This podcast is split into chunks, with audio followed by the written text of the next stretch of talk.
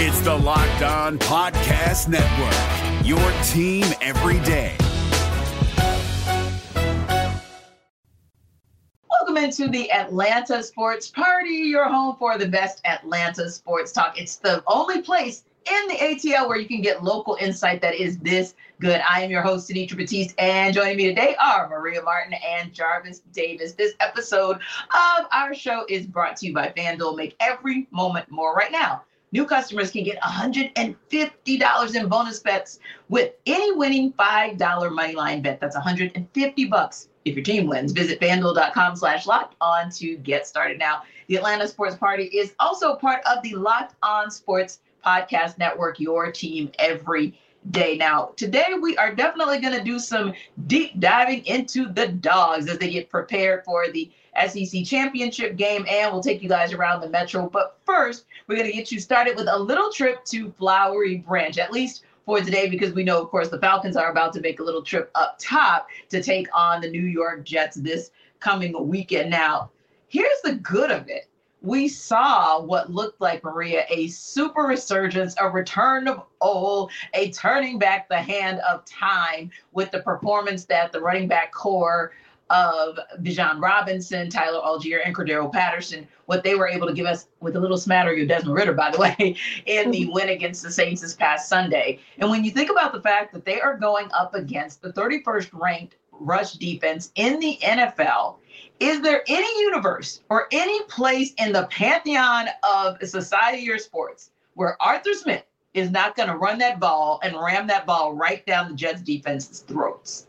Uh, absolutely not. I mean, you literally said it. 31. I mean, you have to take advantage of that. And given the fact that the Falcons are doing so good running the football right now, you have to just go with what is working for you. We've talked about this before with the Falcons. Like, stick to what you know, stick to what works. And I think if you continue with that, it's going to pay dividends in New Jersey. You know, this team, they're struggling to get back to back wins. They haven't done that since the beginning of the season, and they haven't won three in a row under Arthur Smith ever. So they're looking to get that together. And that was the focus in the locker room when I was there on Wednesday is all the guys just want to continue to not just win games, but do it at a consistent level. And they all believe that they are stepping in the right direction. Bijan Robinson actually gave us a lot of really good tidbits on Wednesday. You know, normally he's a really good soundbite and he's pretty honest, but I thought Wednesday he was particularly good because he said with six games left in the season, he's incredibly comfortable within this offense. You know, he has yeah. three rushing touchdowns in the last four games. Mm-hmm. Obviously, he's got a receiving touchdown in there too as well. But what's really cool about Bijan and the way that he's working right now, he wants to navigate the game like a quarterback. And I said, Well, what do you mean by that? that? That's really fascinating. You know, you're a running back, you catch the ball too. And he said, It's just important for me to look at this game like a quarterback and to read defenses like I'm a quarterback. He talked to LaDainian Tomlinson, and he's yeah. the one that really helped him. And it was really cool listening to him and how he dissects the game. And I think if you can have a player like that who's potentially going to be the NFL rookie on the, of the year, rushing the ball at the caliber that he is. And that's not discrediting what Tyler and Cordarrelle have done. But I think that what Bijan is doing right now is so special. Take advantage of it, get that second win in a row. Yeah, and you know, Maria, I don't think that by giving him his flowers that we are discrediting CP and Tyler Allgeier because I think in order for Bijan to be as effective as he is, you do need those other pieces to be effective as well because you don't want him to carry all the load. There were moments in time, Jarvis, where we can say a few weeks ago, I don't want to say hit the rookie wall because I don't think that was necessarily what it was, but I think carrying the rock as much as he had to when CP was down and when it seemed like Arthur Smith was trying to figure out how to work Tyler Allgeier, and that was a lot. So yeah, I definitely think this is one of those situations where now it seems like there's a true understanding of how to use three very impressive backs who run very, very differently, but who can also be just as effective when you're utilizing them in their best spaces. Yeah, and I think the main reason why, like, no, Grant, don't get me wrong, Bijan Robinson is a hell of a talent. Tyler Allgeier is a solid running back. You know my affinity that I have for him. He's one of those old school running back. Cordarrelle Patterson is just a just a man. Just different. He's just, just, just a man. So yeah, we, we gotta give a credit to those big boys up front because yes. what yes. those guys put on tape last week. Mm-hmm. Matthew Bergeron, like the type of season that he's having, mm-hmm. I feel like we haven't been talking about him enough. Yeah. Because what are we what are we used to, right? What are we used to? Rookie offensive lineman playing very badly. You know, that guy's no longer on this team. And I'm not going to even say his name because I don't want to bring any bad juju. But for us to not be talking about Matthew Bergeron Right. says all we need to say about the type of season that he's having as a rookie when it come to blocking. Like, like it was just one block. I think it was. I tweeted out during the game. It was the uh, actually um Bijan Robinson touchdown run. The way that was set up, he set up the blocks to where it was. He literally walked into the end zone. Yeah. Because Matthew Bergeron was able to just cut off that um cut off the backside, which is a very difficult block to do. You have to have excellent footwork to be able to pull it off against anybody worth a flip playing on the defensive side of the football. So it was just amazing how he was just able to work his way around. He, he's just sealed off that backside, and then you saw Bijan Robinson just cut right off of it and just walk into the end zone. So yeah, I really feel like Arthur Smith, knowing what his offensive lineman did last week, absolutely, there is no reason why they should come out shouldn't come out of this game with no less than 35 carries. And you can divvy up however you want them. And you know, I, I would prefer that hey, Bijan starts it off, and then and Tyler Allgeier come in and and after they're worn down and tired of trying to tackle Bijan, Tyler Allgeier coming to, to baby to close the deal, and then you get Cordarrelle Patterson in there to do his thing as well. So I, I think that the game plan is pretty much set for this game against the New York Jets, because especially when you're talking about a team that's one of the worst run defenses in the entirety of the NFL. Yeah, and it's one of those where we don't need to get cute. Just run the rock, run the rock, run the rock. It's almost like what we were talking about last weekend when you knew that the game was in hand. It's like, okay, yeah, you've got the ball for the final possession. Just go ahead and run it. And of course, I'm being facetious, but go ahead and run it 17 times. It's really okay. Yeah. Everybody in the building knows it's what you're going to do. It's okay. It's fine. Just do it because Yes. you can, and the, you can because you have the second highest graded and the third highest graded interior lineman in the NFL for last week in Matthew Bergeron and Chris and Chris Lindstrom, and it reminds me, like you said, Jarvis, of conversations we didn't have about Chris Lindstrom Mhm. back in his rookie season. Like this is good. If we don't mention your name, that this is actually a good thing until we mention your name when it becomes, hey, it's because you did something that was so outstanding as opposed to making us scratch our heads. And I love something, Maria, that I got to bring in that Jarvis just had us rolling like a couple days ago when we were talking Falcons with our girl Tori McElhaney and with Aaron Freeman. And he literally said, hey, Cam Jordan has an estranged son named Kaleb McGary because finally you get to the point and place where I Kaleb can't. Has not had his lunch, breakfast, dinner, and brunch Oh, by one Cam Jordan. Yes, 94 did not have his way, which is also an incredible thing. So yeah, it's exciting to see those guys coming together. And like you Maria, said, why are you turning uh, red? What's going on? Maria's like, I I'm trying to laugh and trying not to laugh. it's okay. You can't let it help out. Let it out. let it breathe on, on, No, on this I literally can't. My voice won't allow me True. to.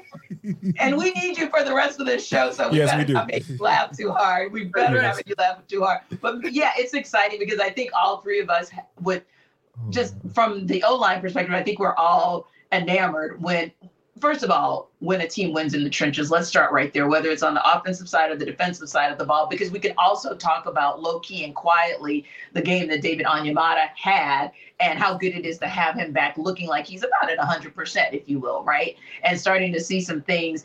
Um, out of Arnold Ebiketie and just kind of across the space, starting to have conversations about guys where maybe earlier in the season or the end of last season, we were calling their names for the very wrong reason. So whether it's that guy or whether it's an addition, it's good to be able to call names uh, for good reasons. And speaking of that, I think that we're going to have, it'll be a sight to see going on the flip side of the trenches, Jarvis, and what the D line for the Falcons will be able to do. Because honestly, other than Breece Hall, I mean, who gonna check them, boo? Not the Jets, not the Jets O line at all. Yeah, this is a this is the offensive line that you should take be able to take advantage of. Yes. Uh, this is one of the reasons why people are like, all right, Aaron Rodgers trying to rush back to that line. Like that, that's the type. Of, that's the line that you want to play behind. So I, I I think that that's that's this is what we're talking about because you know I know a lot of people will be very petty when it comes to this defensive line, right? Like they don't want to give them credit when they do take advantage of somebody that's not that good because that's what Arnold Ebiketie did because he was going up against the backup right tackle, you know, um, and he was like, and people like, oh, that was a backup right tackle. So he in the NFL, Right. like he he getting paid just like the other man getting paid. So for him to work his moves and, and, be able to get home like that, I think that that needs to continue this week. And we've yeah. seen on Ebiketie start to slowly get more more reps, and, and you starting to see him start to develop. And I was listening to Grady Jarrett. He was on a local radio station talking about how Ebiketie is like really starting to get it just from yeah. a okay, knowing when to use your speed rush or knowing when to go inside and not just doing it just haphazardly. Because like you have to have a plan when you rushing the passer in the NFL because there are just certain down and distances. Like, okay, I know I'm not gonna go here on second and short because hey, he's gonna get rid of the football quickly. And if and if he doesn't get rid of the football and I and he break contain, he can go get a first down just that simple. So I think all those things kind of come into play just to see these guys starting to really develop. So yeah, this week, this should be a week where, hey, they might be able to eat. Yeah, and I, I got to agree with you on that with, with regard to AK. I don't think at all it's just about, oh, he came up against the backup tackle, if you will, or if he even this week has one of those breakout games. I think it's more of we're paying attention to the decision making and we're paying attention to the technique. And if we're seeing the evolution of that, that's what should be encouraging for Falcons fans. Now, if you want a little extra cash before the holidays, I'll tell you about FanDuel. And then on the other side, we're going to talk a little dogs. All right, guys. Now, it is a little bit cold outside. Not as cold as it has been this week, but certainly a little bit cold outside. Translation, you're probably going to be in the house a little bit more than you have been of recent. So this is a perfect time for you to introduce yourself to FanDuel. FanDuel is one cool app because it's user friendly. And I tell you guys all the time, if it's technology, I want it to be quick, I want it to be easy, and this is the app for you.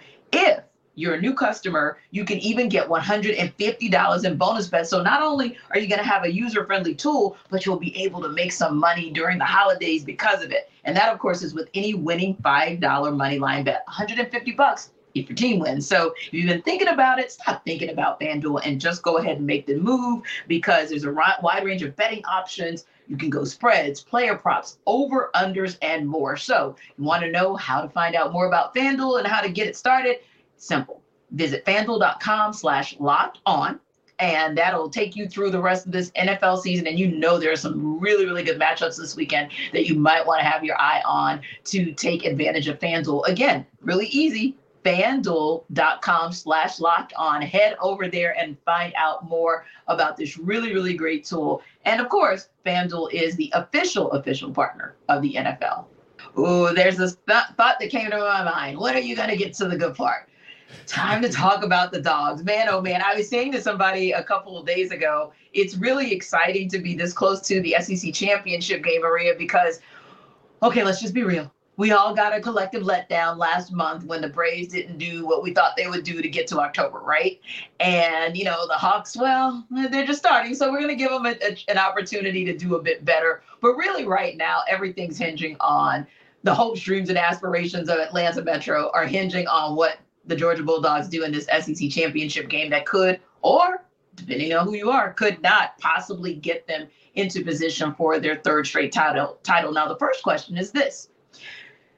I don't think that Georgia necessarily needs to make up motivation, Maria, but I'm just going to ask you can Georgia finally beat Alabama in Atlanta for this SEC crown? And do you think that is maybe, even if it's subconsciously, motivation for them going into this game Saturday? Look, I think it's going to be a really difficult game for Georgia to win. I know the Dogs fans are going to hate when I say that. Um, I just don't think it's a cakewalk like a lot of people do believe. Um, maybe that's because I've covered Nick Saban before. Maybe that's because because I covered Alabama for so long, and maybe it's because I've watched the evolution of this Alabama team throughout the season. And I would have rather played the Alabama team at the beginning of the year. They are playing their best football. They are one of the best teams in the country right now. I know they're not ranked as high as Georgia, not even close they're the eighth ranked team in the country.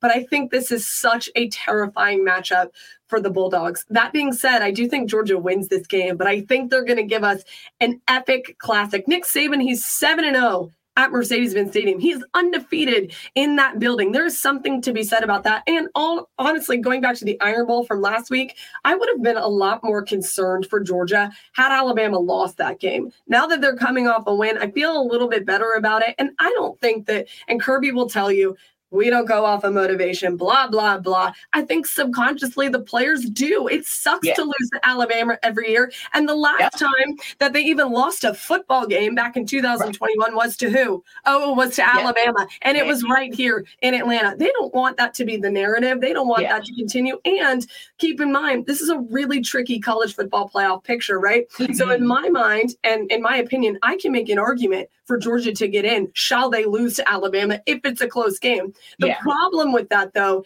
is there's so many undefeated teams still standing, and a lot of those could be conference champions at the end of the weekend. It kind of pushes Georgia out if they lose this game. Yeah. You're the Bulldogs, you've got to win. In the back of their mind, I don't care what you tell me, they have to be saying, We cannot lose to Nick Saban yeah. again. This sucks. He's won 12 straight in the city of Atlanta. I mean, come on. Why is he dominating this city? He is one of the best ever ever, ever, ever in college football. But right now, Kirby Smart has an unbelievable opportunity to say, wait a second, I want my name in the history books too. Thanks a lot to my old boss. Have a great day. We're SEC champs. And I think they can do that. It's going to be a tough game, though. I expect it to be an unbelievable matchup on Saturday. Yeah, and I would say too, I think each class probably comes in with a pseudo chip on their shoulder, right? So the class last year had to hear the entire season that it, you know, they had to hear about, oh, wait a minute, that team before us, they didn't lose a game. Yeah. Ah, so we're gonna go undefeated. So that was their one up on the team that before. This team can be can is undefeated. So now you're on par with the team from last year. But Jarvis, they've also been hearing you're not that world class all beater defense of a lifetime. So what's your distinction? the distinction is we go into Mercedes-Benz Stadium and we take we give Alabama an L. That's our distinction. So as we talked about, I mentioned it, you know, the subconscious piece. Maria mentioned the subconscious piece. Athletes, competitors, you always have to have some edge. You know, there's something mm-hmm. that you want to give yourself to say, yeah, this is what I want. I think that could be a motivating factor as well because each one of these Kirby Smart championships, I think each team wants to say, but this is what my team did that your team didn't do. Yeah, I think the motivating factor is that that this is the culture that Kirby Smart has established. Because we talked about, you know, as this season has gone along, how okay, now they got to be able to do this in this game. Yes. Or they they're gonna have to go without their the best player in the country in Brock Bowers. How they gonna how this offense is going to adjust? Or or Kirby Smart hired his homeboy to be the offensive coordinator and Mike mm-hmm. Bobo how they how does the offense going to live up to Todd Monken and his greatness and what he did and able to establish and bring in Georgia another national championship. Or so I think every question that we've had throughout this year, Georgia has answered. Yeah. Kirby Smart has had his guys prepared to answer those questions. Yeah. So as this they've been going on this crescendo, it is just so hard for me that Nick Saban is going to get in the way of that. I know that may sound crazy, but what Kirby Smart has been doing, what this coaching staff has been doing, and Glenn Schumann and, and uh, Will Muschamp and all those guys, just just staff as a whole, it is just they've been done an excellent job because they've gotten every team best shot. Like they've been team come out swinging, punch them in the mouth in that first couple series, and then next thing you know, you don't hear anything else from yeah. it because they made the necessary adjustments and they're going they've moved on and they end up winning the game. game. So yeah, yeah. So it just it's just so many things that that has my eyes have seen this year to go in this game and say, yeah, motivation is is is cool. I get it. You know, uh, Daniel-san wants to beat Mr. Miyagi. I get it. But, but I'm telling you, Kirby Smart has prepared his guys for this. Yeah. You know, and, and I think that they're, they're going to be ready. And yeah. I'm not saying I'm not guaranteeing a win. I'm not saying double digit win and everything sure. like that. But I'm I would not be shocked if the Georgia Bulldogs go out there and and take care of business on on Saturday at Mercedes Benz. Indeed. And I think there are a couple other things there as well. There's so much that's been made about Jalen Milroe and how much he's progressed and how he's not that guy, to your point, Maria, who took the L against Texas. But low key, Carson Beck has been on the upswing as well. He's trended up week after week after week. He's gotten better and better and better. And I think sometimes getting lost in the conversation or the shuffle of the Jalen combo has been no Carson, not as much Carson combo. And granted, I get it.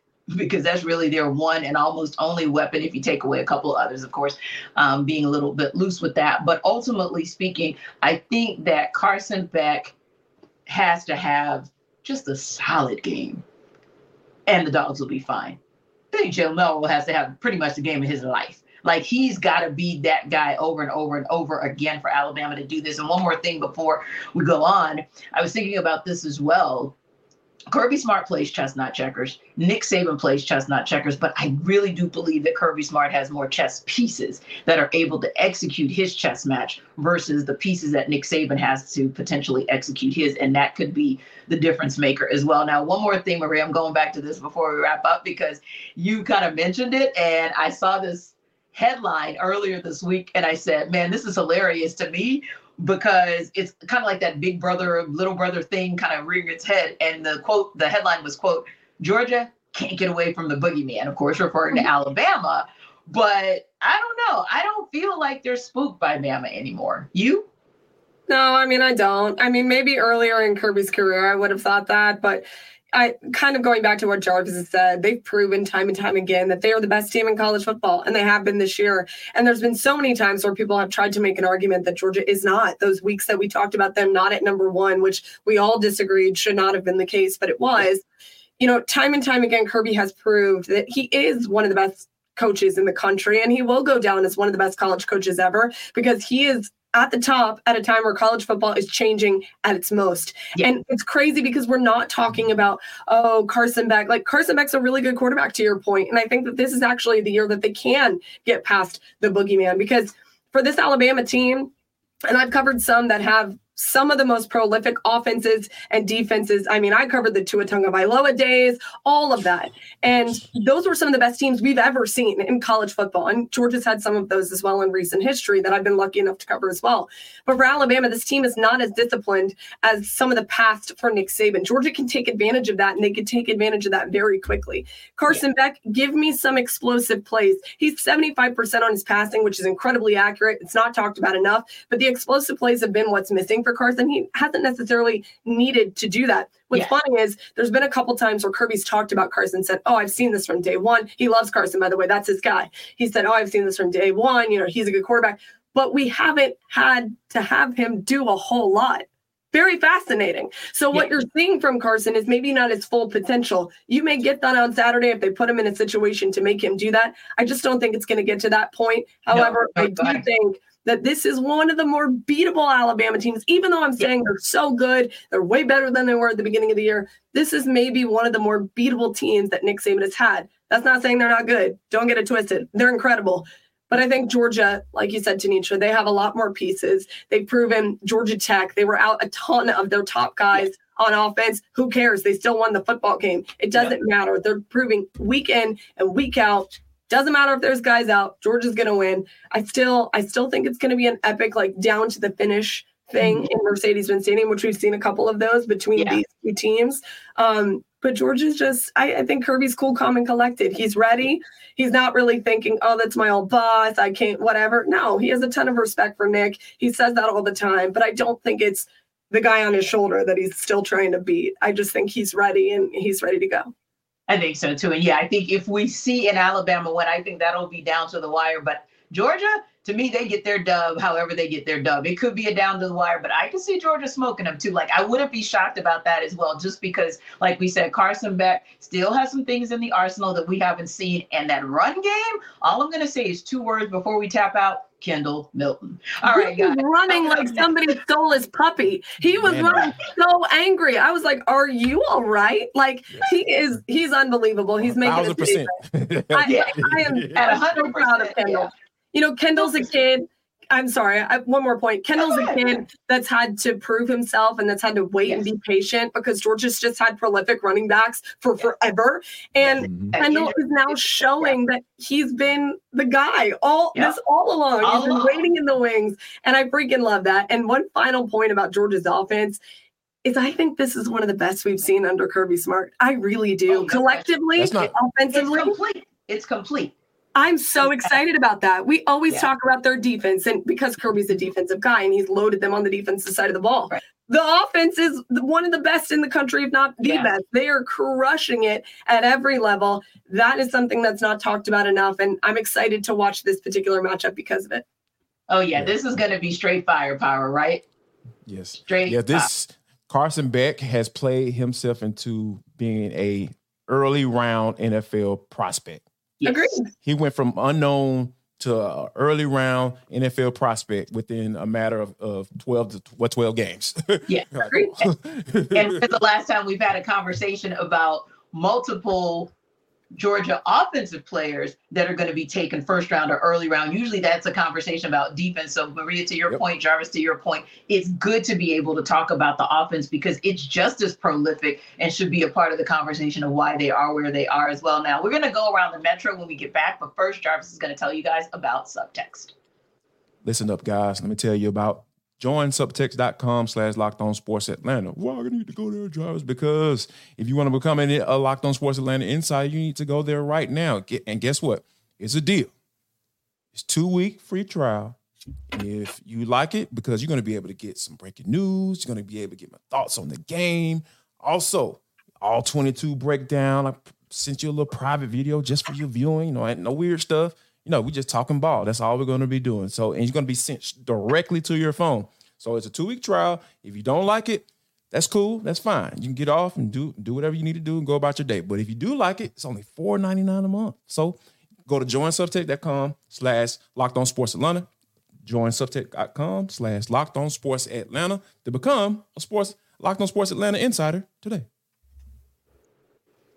So we know that Alex Anthopoulos is always cooking up something, right? And as we approach winter meetings, we'll hear about some things, some moves that he's done here and there, like the move that we found out about yesterday, where uh, the Braves announced that they signed a righty, Penn Murphy, and righty Jackson Stephens. It's one year, non guaranteed split contracts for 2024, which is all well and good. But in all honesty, the conversation is about where we really think he's going to go as far as still kind of shoring up I don't want to say maybe their weakness, but what became their weakness, likely due to injury and that sort of thing, just because the now departed, for example, Kyle Wright was just not the Kyle Wright that they could uh, rely on, if you will. So now you're starting to have conversations about guys that could indeed come this way Maria, do you think, and of course, think the most recent, because you've had some guys like a Sonny Gray who, you know, is obviously out of that conversation now, but a Dylan Cease keeps coming up in the conversation. Do you see Alex Anthopoulos making that kind of big move to where we're like, whoa, they mean business. They are not pleased with how they had to exit the postseason this year, really two years, two seasons in a row, Maria, and they're not going to let it happen a third time. I mean, yeah, there's no question, right? History tells us that Alex Anthopoulos does that and does it well. He also, unlike some of his other peers in the business, he doesn't sign pitchers to long-term deals, which you've been seeing happen. Aaron Nola got paid in Philadelphia. There were rumors that the Braves were in on a potential trade for Aaron Nola, which everybody obviously would have loved to see that happen. I'll actually be up in Nashville at the winter meeting, so I plan on asking if the Braves were in on that trade. Now that it's over, they can disclose whether or not they were in talks to get Aaron Nola. And then Sonny Gray, of course, would have made a ton of sense for Atlanta. But we know that in the history of this franchise, that's not to say it won't happen. They don't dish out a lot of money and long term yeah. deals for these pitchers, especially guys that are up there in their late 20s and then early 30s. The Braves just aren't going to do that. But history tells us that Alex Anthopoulos always has something up his sleeve. I don't think that there's anything different. I think that those two moves moves actually indicate more that yep. he has something planned that we don't understand quite yet. And I think it's going to be quite a shock to everybody. They do know that they need people in their rotation. It's very obvious. It's what's been hurting them the last two seasons, mm-hmm. if you mm-hmm. ask me honestly. So I think they need an arm that can really solidify that rotation. It's out there. There are some really good free agents. It's just deciding who, when, how long you want to sign them for. And I think that that could be coming down as early as winter meetings. Who knows? Who knows if you give Marcell Ozuna away finally? It's very possible that they do that. So there is something cooking up for AA. I'm just not sure what it is yet. Exactly. And yeah, Jarvis, I would have to agree. I think that it stings. And Alex Anthopoulos is maybe our most honest sometimes brutally honest, but respectfully honest GM in this city. And he has admitted essentially, like, not that there was a particular pitcher that they could have gone after at the trade de- deadline for various reasons, like Maria mentioned, some of which would have been the amount of money or the number of years that they wanted to be signed for or restrictions in their current contract. But ultimately speaking, he did say, hey, you know, when I look back at it, basically, eh, some things maybe could have been played a little bit differently. So yeah, I do think this is an opportunity where Alex Anthopoulos maybe I wouldn't be shocked if if there was a move in there for us that was a little bit shocking as far as what we've seen before. And the reason I say that is this, and then I want you to weigh in on it, is when I look at and switching gears to football, the Pittsburgh Steelers are so very predictable, right? They, there are th- mm-hmm. certain things that the Steelers don't do. They don't fire coaches. They don't fire OCs in the middle of the season. They don't make changes uh, for personnel. Okay, two of those three things have already happened. And the Steelers are already looking different because they're looking at the rest of the division. they're like, we can't even get out of our own division. And I think this is maybe a situation and a time where Alex Anthopoulos is looking around and saying, hey, in order for us to just get out of this division and be that competitor at the top of the National League, we've got to do something different than we've done the last two seasons or even ever before. Yeah, like because they literally lost to a divisional opponent yeah. in Philadelphia Phillies like two uh, years yeah. in a row. Like something right. has to change, something has to shake. So I'm I'm really at a point where I trust Alex Anthopoulos, and I don't trust general managers normally, typically, because the ones, and that's based off the, the ones that we've had to deal with. You yeah, know, I was having a conversation about Thomas Dimitroff a, a while back, you know, yeah. with somebody, and I was just like, uh, yeah, yeah, okay. But yeah, Alex Anthopoulos, like, I really trust the moves that he's made, you know, and I, I really trust his judgment. So I, I, really feel like he's something is some he's got to be cooking up something because you know we've heard we've heard uh, Dylan Cease name thrown out there, we've heard Corbin Burnes name being thrown out there, and we've heard like like Maria mentioned, um, Marcell Ozuna maybe coming, you know, maybe a, a, a part of that trade piece, mm-hmm. or even Raisel Iglesias, like he might be a guy that can do that because you know that bullpen is deep at this moment. Yeah. So you know, and then you got guys like you got known names being traded away, Kyle Wright, mm-hmm. you know, Michael Soroka, like all those guys are gone now. So it's just this is this is I feel like you know the, the, some of the names aren't going to change, and we know what those are. No need to list those out. But when you think about like who's going to be the guy or what type of person is going to be the guy to get these guys over the hump to get out mm-hmm. of their mm-hmm. division, like you talked about, T, it's going to have to be a starting pitcher.